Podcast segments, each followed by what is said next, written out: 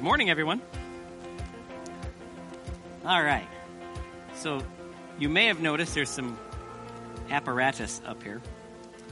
Um, going to be doing a little, a little cooking for you this morning. Um, but uh, the people who get what I'm going to be cooking are the ones who are going to be able to answer one of two questions. And so anyone can answer it. Just pop your hand up and, and yell it out. So the first question is really simple. Not what is it, but what's the number of the first chapter in the Bible? First book, first chapter. What is it? You're going, this is way too simple. It's, go ahead, Peg. There, there you go. Genesis 1. Verse 1, right? What's the last chapter and the last verse in your Bible? What's that? No, last chapter, last verse. Wow, no one's even turning. Oh, that's just that's just sad. No one bring a Bible with them. Everyone's pulling out their phones. What's the? I don't know. It's faster this way. I'll give you a hint. It's in Revelation. So Peggy gets one. Who's going to get the next one? Yep. Revelation 22, 21. That's right.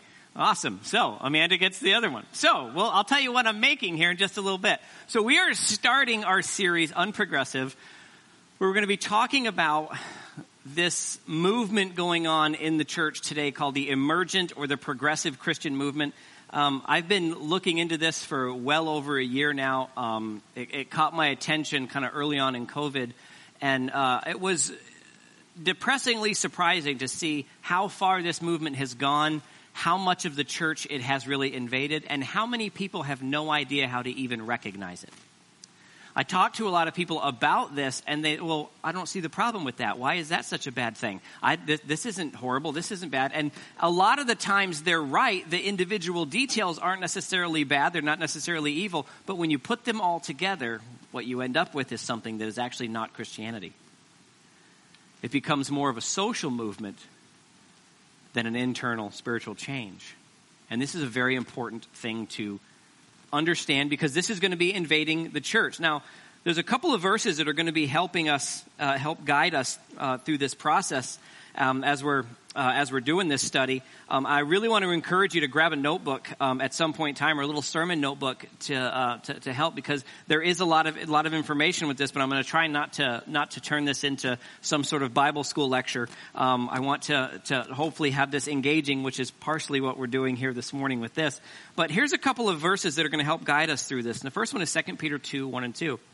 And it says, But there were also false prophets among the people, even as there were false teachers among you who will secretly bring in, pay attention to this, destructive heresies.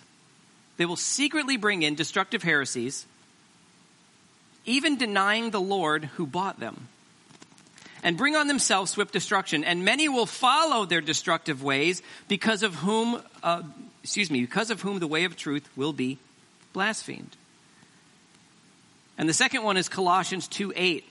It says, Beware lest anyone cheat you through philosophy and empty deceit.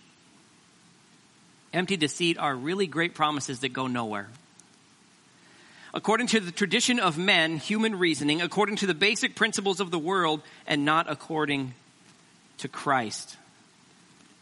One of the most difficult parts of being a pastor is the role of watchman on the wall. Every calling in God has a role attached to it. And as a pastor, as a teacher, one of the more difficult roles that we deal with is what's, what's referred to often as watchman on the wall. And what that really means is you're, you're, you're just, you're, you're standing and you're watching everything going on around you. And you're trying to discern what is a problem and what is nothing to worry about. And when it comes to theology, theology matters. You'll hear a lot of people talk in the church today, theology doesn't matter, Jesus matters. Well, Jesus is theology. I don't know if you realize that, but Jesus is theology. Um, if you believe in Jesus, you have a theological viewpoint. So theology matters, and there is good theology, and there is really, really bad theology. The problem is there's that deceitful thing in the middle that looks right, sounds right, but it's not. It tugs on your heartstrings, but it doesn't actually do anything.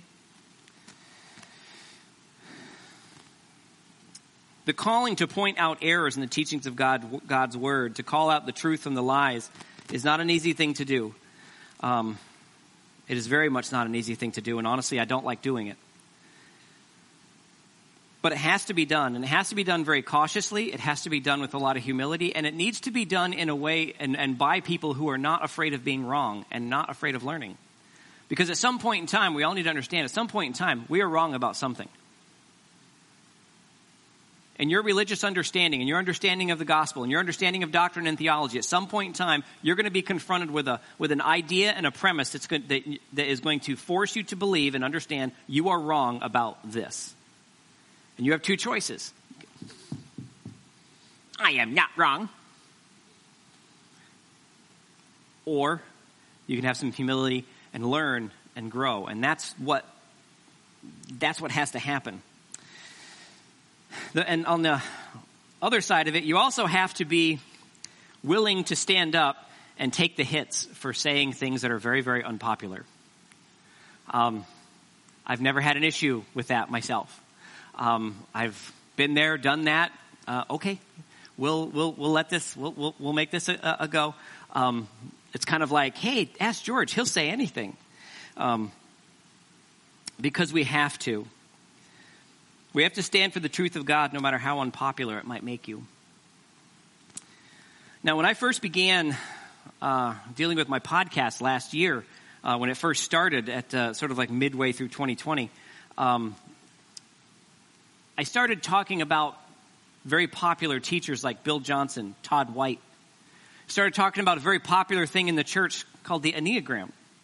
And I started exposing the roots of the, of the theological issues in the teaching and exposing the roots of where this thing called the Enneagram actually came from. Now, I come from a pagan background. I, I, I was into witchcraft before I became a Christian. So when I saw these things, I went, oh my gosh, the church needs to know about these things because people aren't recognizing these things. But I knew where they, where they came from because I came from there. When I brought that to light, I became exceptionally unpopular with people who had been my friends and had worked with me and had supported me. Not because of what I was bringing to their attention. When I would bring a teaching, please let's examine this person's teaching and where they came to this conclusion and why this is completely unbiblical. We would talk about it. They were never able to defend the teaching. That's important. They were never able to defend the teaching. What offended them is I would have the gall to talk negatively about someone so anointed. How dare you speak negatively against this person? And I would ask, I'm, I'm sorry if that offends you. Can we come back to the teaching? And here's what I would get told. And I actually have this in chat messages. No, I can't defend their teaching, but I know you're wrong. What? I don't know why and I don't know how, but I know you're wrong. You can't be right about the pagan roots of the Enneagram because it helped me. Uh, so, you think the devil can't help you? if helping you takes you away from Jesus, the devil will help you. Did you not realize that? The devil's job is not to get you to become a Satanist, it's just to keep you away from Jesus. That's his only goal. He doesn't care how he does it. But there's a price that you pay when you do it. And you have to be willing to pay that price. When a teacher, a pastor, or a self appointed apostle or a prophet, because there's a whole lot of those out there, when people elevate their personal views above the scriptures, they have to be pointed out and they have to be avoided because they are poison to the truth. The reason why the gospel and the reason why the Bible tells us to call out people like this is because they are poison to the truth. When Christians refuse to stand up, when Christians refuse to defend the Word of God, the enemy wins. But the problem is we have to know the Word of God and we have to understand the Word of God. Because if we don't, we don't know what we're defending. We might end up defending a person now, thankfully, usually people in these groups are rather, rather easy to find. Um, the easiest group is the hyper Pentecostal group. They love talking about the new truths, the new revelations, the secret things that God has revealed only to them. You can't get these things from God because you're not super spiritual enough. Right? They talk about their intimate moments where God appears to them or Jesus appears to them. my favorite one, when Jesus took them up to the library of heaven so that they could check out a book of secret knowledge. I'm not kidding. Okay? This is real. I'll give you a hint on, on that particular one about a guy who believes Jesus took him up to heaven so that he could check out a book of secret knowledge. If you read the Passion Translation, the author of that book was that guy. His name's Brian Simmons. He honestly believes Jesus told him to rewrite the Bible because everybody had it wrong all through time. So when you buy one, when you read one, when you quote one, that's what you're supporting. But you see, people don't know. And they go, I don't want to get rid of it because it, it I like it. okay. I know people who like drinking. Guess what? it's not helping you. Now, the other group of people are a little harder, the progressive group. They don't typically take, take the super spiritual route because they think it's weird. They tend to take the opposite route, where they devalue anything that's spiritual or scriptural, especially anything scriptural. It can be spiritual, it just can't be scriptural. They devalue the Word of God because the Word of God gets in the way of their selective human reasoning. And these are much more things to point out because what they do is they devalue the Word of God and they bring up in value social issues. And it tugs on our heartstrings. It says things like, God couldn't say that this lifestyle or this choice or this issue is going to lead people to hell because God is love and I refuse to believe in a loving God who would do that. You see, they've elevated their human reasoning over the truth of God's word. But you see, we're not judged according to human reasoning, we're judged according to the word of God. And that's it. So it becomes much more difficult to deal with. And what they end up creating is what's called a false Christ, where they create God in their image. Isn't it very interesting that when God created man, he said, Let us make man in our image. And now we're making him in our image. We want a God who thinks like us. We want a God who acts like us. We want a God who values the things that we value. We want a God who agrees with our view of right and wrong. And unfortunately, that only leads us to trouble. So, as Christians, we are called, and the purpose of this series is to identify and to point out those teachers who really are bringing destructive heresies into the church. And I don't do this with any joy, but it is something that we are called to do. Let me help you understand this. 2 Timothy 3 1 through 5 says this But I know that in the last days perilous times will come. For men will be lovers of themselves, lovers of money. See if this describes anyone you know. Boasters, proud, blasphemers, disobedient to parents. Kids, you should pay attention to that one. Adults who have parents who are still alive, you should pay attention to it too unthankful, unholy, unloving, unforgiving, slanderers, without self control, brutal, despisers of good, traitors, headstrong, haughty, lovers of pleasure rather than lovers of God, having a form of godliness, but denying its power. Do you hear that? Having a form of godliness, but denying its power and from such people turn away. That section where it says having a form of godliness but denying its power, it means you want to look like you're spiritual, but you deny the source of all that we know and understand. That's what that means. You're not denying the power of the Spirit, you're denying the authority of the Word of God. You have a form of godliness. I went to church, punched the clock, gave, gave a little money, I'm good. Granted, the rest of the day I swore like a sailor and I was drunk by 2 o'clock, but it's fine. I paid my dues. It's a form of godliness but we deny the power that can change lives. Now, Paul also tells us how to avoid this when he's talking to Timothy in, uh, just in the next couple of verses, starting in verse 10. He's praising Timothy. He says, But you have carefully followed my doctrine, manner of life, purpose, faith, long suffering, love, perseverance, persecutions, afflictions, which happened to me at Antioch and Iconium and Lystra what persecutions I endured. And out of them all, the Lord delivered me. Yes, and all who desire to live godly in Christ Jesus will suffer persecution, but evil men and impostors, evil men and impostors will grow worse and worse, deceiving and being deceived. But you, make this personal, but you must continue in the things which you have learned. And been assured of knowing from whom you have learned them. And that from childhood you have known from the holy scriptures, which are able to make you wise for salvation through faith, which is, it, which is in Christ Jesus.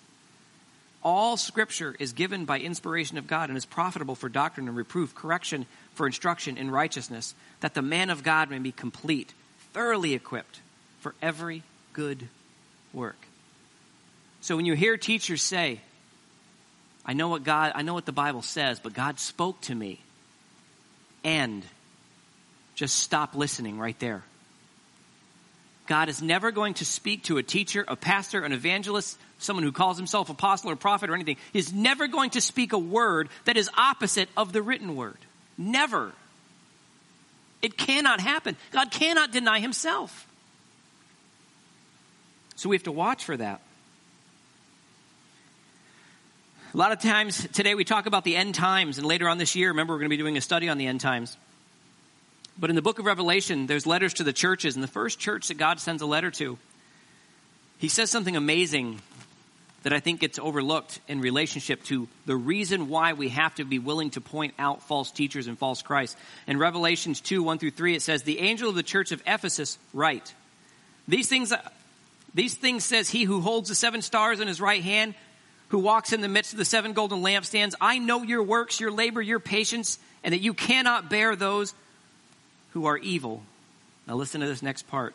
And you have tested those who say they are apostles and are not, and have found them liars. And you have persevered and have patience and have labored for my name's sake and have not become weary. God is praising this church for being willing to test those who believe they have authority over the church in the name of God, and uh, the church is willing to call them out as the liars they are. God is praising them for that. That's rough, folks. That is rough.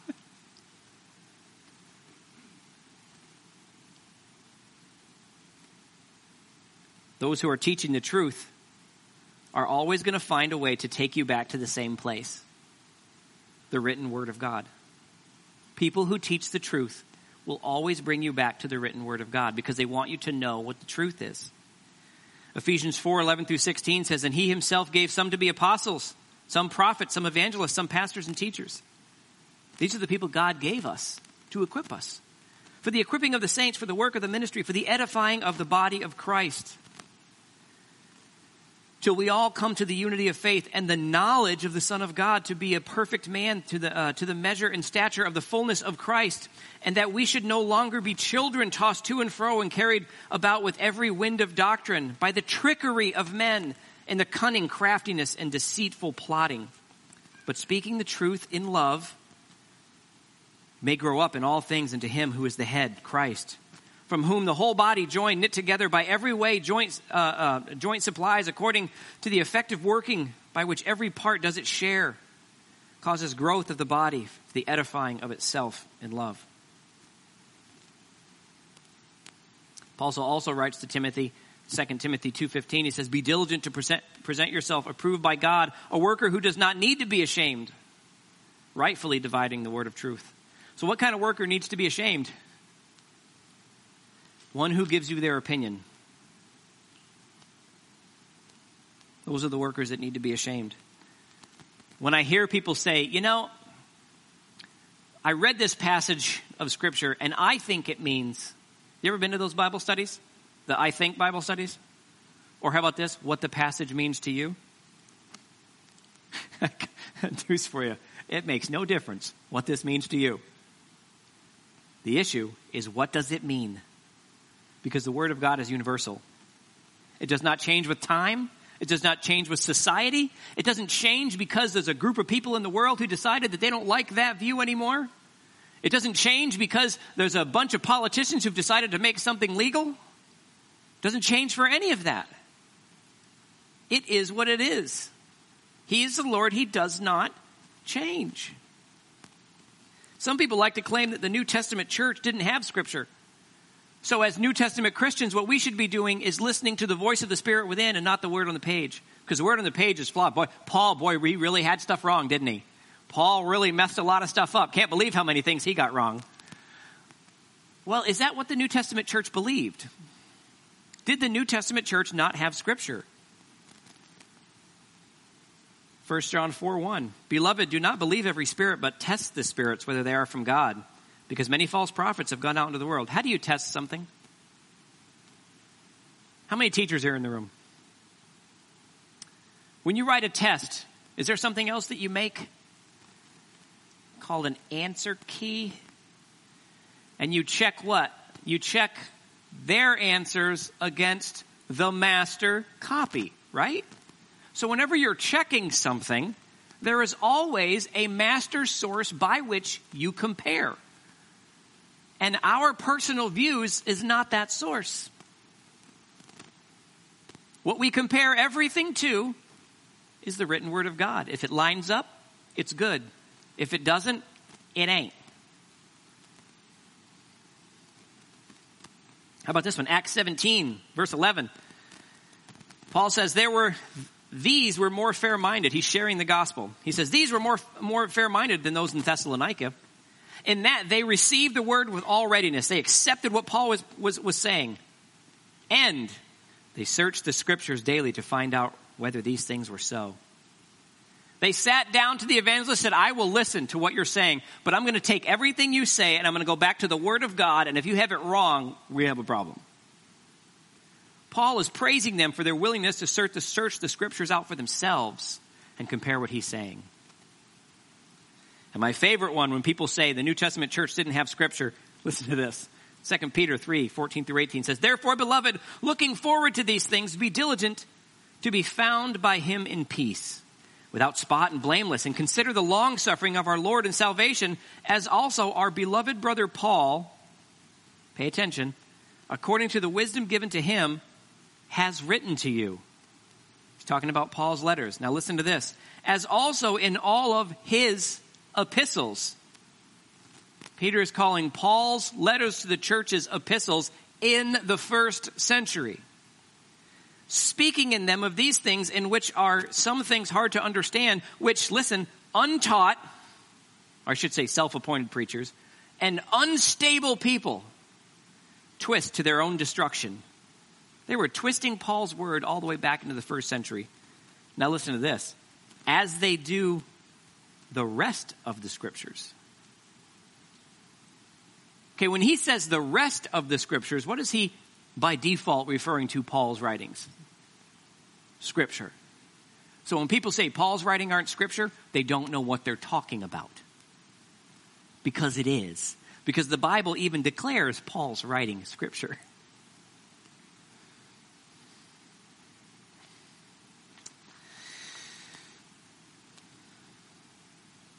So the role of the teacher is to illuminate the teachings given to us in the Word of God to the people of God for the purposes of God.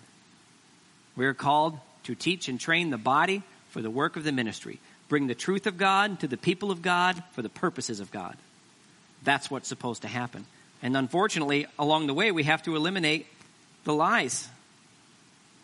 And so that brings me here so, what I've got for you today is um, uh, I'm going to try to demonstrate what my goal is throughout this series. And today's message is titled Truth or Lies. And so, what I've done is I'm going to make a couple of sliders for you. Sound good? Sounds horrible, right? And so, what I've done here is I've got a collection of ingredients in front of me. And you know, ingredients are very, are very interesting things because ingredients themselves are not a dish. Ingredients are what you combine in order to make a dish. So the quality of your ingredients has a great impact on what you're going to make. on what the finished dish is going to be. And one of the things, uh, now for those of you who may not know my, my history, I spent a lot of years in the restaurant industry. I'm actually a classically trained chef. I went off to culinary school, the whole nine yards. It was a lot of fun. I spent a lot of years in that industry. Um, God called me out into this, and now I use that little bit of understanding to help you know, bring about His word. No one seems to ever complain about it. I just, uh, just want to point that out. So, but when you're when you're going through a culinary school, one of the things that they don't teach you, people think that when you go to a culinary school, they teach you recipes, and the reality is, no good culinary school is going to teach you recipes. They're going to teach you ingredients. They're going to teach you how to use each individual thing. How do you use salt correctly? How do you use sugar correctly? How do you use garlic, powdered garlic, granulated garlic? How do you use, what's the difference between a fresh herb and a dried herb? What about chicken? What about quality of beef? How do you, how do you know how to use these things when they're sitting in front of you? How do you get the best flavor out of them? So that's what a good culinary school is going to do. They're going to teach you how to use the individual parts. Now, each of these individual parts comes together to form a dish. Now, if you do it right, the dish is nice. If you do it wrong, it's not so nice. Right? It's not, it's, it's, it's not so nice. And it usually only takes a little bit of a mistake to go from nice to not so nice. Sometimes just adding a little too much salt goes from mmm to oh, jeez. So what I've got here, I've got some truth and I have a lie just in this box. Okay? So, what I have for you first are plant based beef patties. That's right. That's a lie. Now, here's something I, I want to tell you. I, I made these last night. I, I made a, uh, one last night just because I had to, to at least try it, right? And you know what? It wasn't bad. It, it, they actually did. I'll, I'll, give them some credit. Whatever this company is, can I get a paper towel or something from my hands? Uh, whatever company did this actually did a fair job approximating what beef would taste like without beef. The problem is, when you look at an ingredient label for beef, what should be in it? Beef.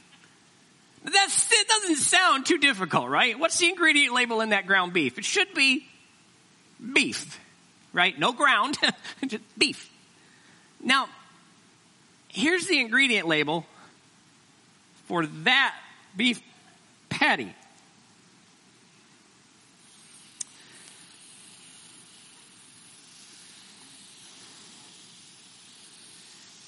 Now, I don't even know what expeller press canola oil is, and I don't want to know. Now, on the other side here, I have some nice, high quality. Thank you very much. Oh, beautiful. Thank you. Ground beef patties, right? This is made from grain fed beef. In case you're wondering, it's 8515. So you want a good amount of fat in there, right? Now, when I was making the patties out of whatever this is,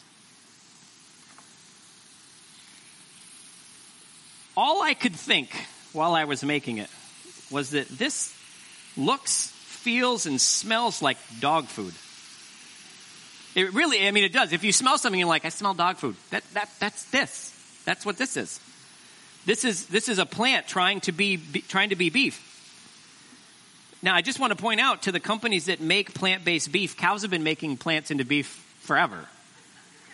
They do it naturally, and they don't need that to make it. Now, the beef patties, that's the ingredient label. They contain meat. Now, I could spend a lot of time getting upset over this. You know, getting, getting, you know, stomping my feet. This isn't right. This is, this is wrong. This isn't, this isn't the way this is supposed to be. Um, but like I said, the, the people who did this actually did a good job. Like they taste pretty close to beef. Pretty close. Now, when I tasted it, I immediately knew Like, okay, I understand what they're trying to do. I also know why it's wrong. Now, the reason that I, un- I was able to identify it so quick, because people have said, oh, in a blind taste test, you wouldn't be able to pick it out. Go ahead. the reason I can pick it out is because I know what the real thing tastes like. You understand what I'm saying? I know what the real thing tastes like. So when it comes to our faith, it's very easy to pick out the fallacies from the truth if you know what the real thing is supposed to be. If you know what the truth of God is, then finding the fallacies is relatively simple. It doesn't take a genius to do this. You just have to know what you're looking for. I don't have an issue with anyone who wants to eat that plant based stuff. And if you're like, you're welcome, welcome to try. It simply is what it is. The problem is, it is not what it is pretending to be. Do you understand what I'm saying? It is simply not what it's calling itself. And we live in a world today where there are a lot of people trying to call themselves something they are not.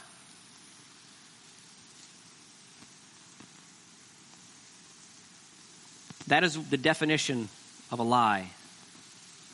When you decide for yourself that you are what you physically cannot be, you're lying to yourself. And the worst thing is, you're trying to get everybody else around you to accept the same lie. That doesn't work. Because God made us in a very specific way. It's smelling good in here, isn't it? Howard's like, I should have answered the question.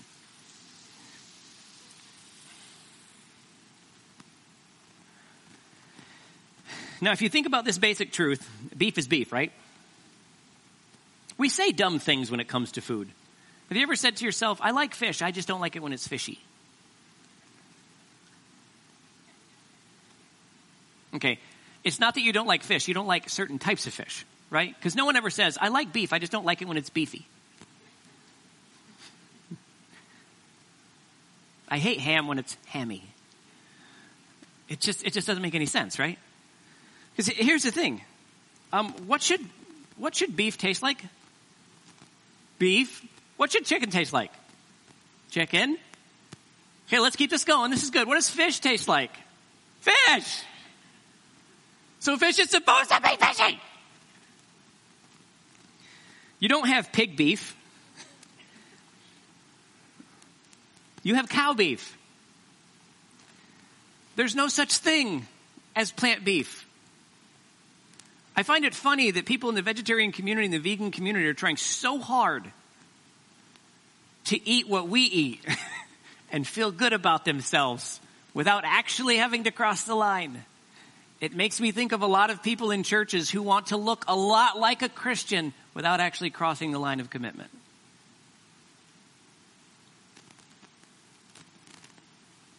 We have a form of godliness but we deny its power. And by denying its power, we deny its power to actually change our life. We've cut God off at the knees because we don't want to have to commit to what He says about everything. Because when we commit, we commit. When you're in, you're in. When people say, I'm going to live by the teachings of Jesus Christ and the teachings of Jesus Christ found in Scripture alone, when we say that out loud, the other people around you who know just enough about the Bible to be dangerous get to say things like, Thought you were a Christian. I thought you were a Christian. Why'd we have to pour you into the car last night? For those of you who've ever been out drinking, you know exactly what I'm saying. I thought you were a Christian. Why are you so excited that marijuana is legal now? I thought you were a Christian. Why do you treat your wife like that? Right? This is the truth. We have a form of godliness, but we deny the power of that godliness to change our lives. We are walking around Christians pretending to be a hamburger when really we're whatever that ingredient list was. We want desperately to have God in our lives without giving him the ability to change who we are. I like using that language. I like drinking that fill in the blank. I like having that affair. But we get along so well. See what's happening? Here's what's happening in our church. Well, in the church. I like Jesus, but I won't go to a church that won't stand up against our state. Really? Jesus said for the gospel tells us to uh, forsake not the gathering of the brethren. I like Christianity. I like the church. I like Jesus. But I'm not going to tell people about the gospel. Why? Why? I like Jesus and I like being saved, but all of my friends are going out to that bar. So I naturally I've got to go with them. Where else am I going to witness to them if not at the bar? Really? Why? We have a form of godliness, but we deny its power.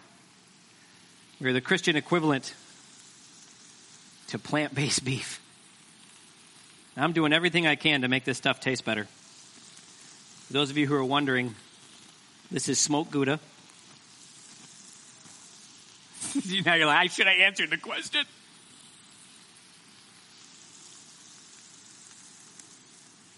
You don't need a lot. These are small. Actually, that actually might be too much.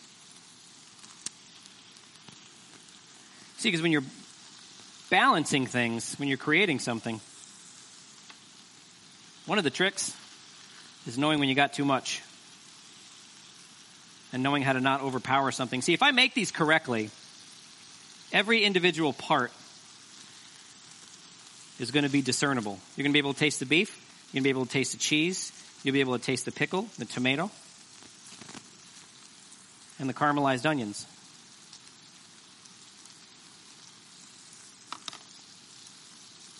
How many of you getting hungry now?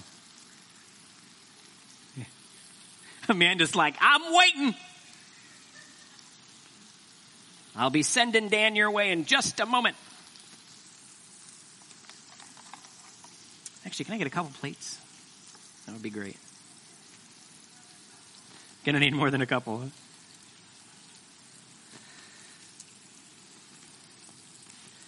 So here's something that I did. This is a roasted garlic aioli. I actually fresh roasted the garlic last night. If you don't know what an aioli is, it's just a mayonnaise with stuff in it. We call it an aioli because culinary people are very proud of themselves and we've got to make everything look and sound more complicated than it actually is. If you roast the garlic right, when you take it out of the oven, it'll actually squeeze out of the it'll actually squeeze out like peanut butter. Done really, really well. Thank you very much. So I'm going to put the fake stuff up here first. You're like, no. If you're curious about this stuff, I'd actually like you to try it. It's better than you think it is.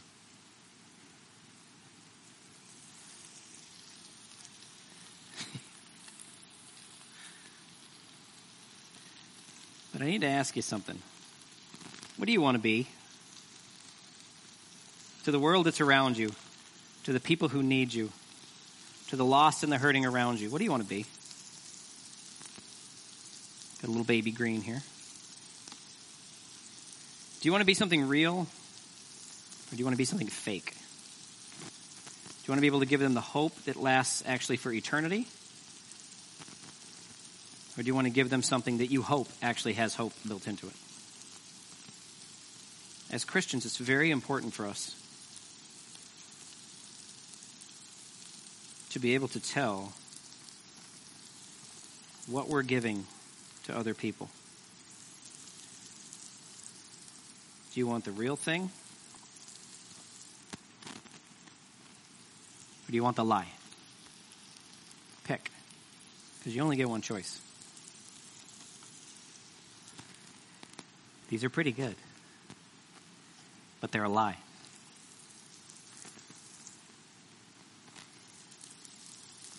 These are the real thing. In case you're wondering, I do not cook ground beef all the way through as a hamburger. Don't make that animal die in vain.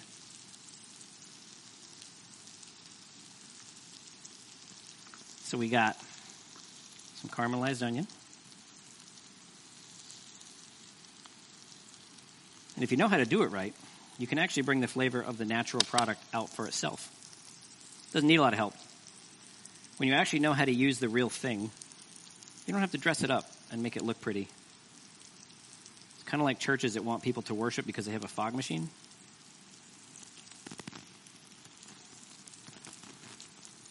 Or they think that you're going to listen to the pastor because he's wearing skinny jeans. Can you imagine me in skinny jeans? I couldn't imagine me in skinny anything. If I tried to wear skinny jeans, I'd probably knock the person in the front row out with the belt with the button when it come off. Ping! All right. I know this was a little little lengthy, and I, I apologize. I should have started these earlier. But I do want to ask you a question. Which would you rather have? You see, now, there's nothing wrong with this. And there's a lot of stuff in this progressive doctrine that we're going to be talking about over the next few weeks. It's actually very good being socially minded, being kind to people that are around you, being generous, being accepting. All these things are good. But this is a lie. This might make me feel good. This might make me feel like I'm being helpful to the environment. Might make me more acceptable to other people. But this is a lie. This is the fallacy. This is the false Christ. Or you have the real thing that is probably going to make you less popular. It's more expensive, harder to prepare, harder to maintain, but it's real. You understand what I'm trying to tell you? This is the task that we're going to have over the next few weeks to help you understand the difference between a dressed up lie and the truth.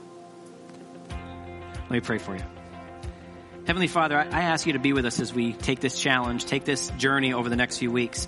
Father, as we look into the truth of your word, Father, as we look into the reality of the challenge that is ahead of us, that we don't mistake a dressed up lie for the truth. How the lie tries to lead us away from what you have prepared for us, but the truth will always bring us back to the natural conclusion that it is your word and your word alone. Help us to see that. Help us to understand that. Help us to help all those who are listening understand we are not attacking individuals, we are attacking ideologies. We are going after false views in hopes that maybe people will listen and turn back to the truth that is you. We thank you for all that you do and continue to do. In Jesus' name, amen.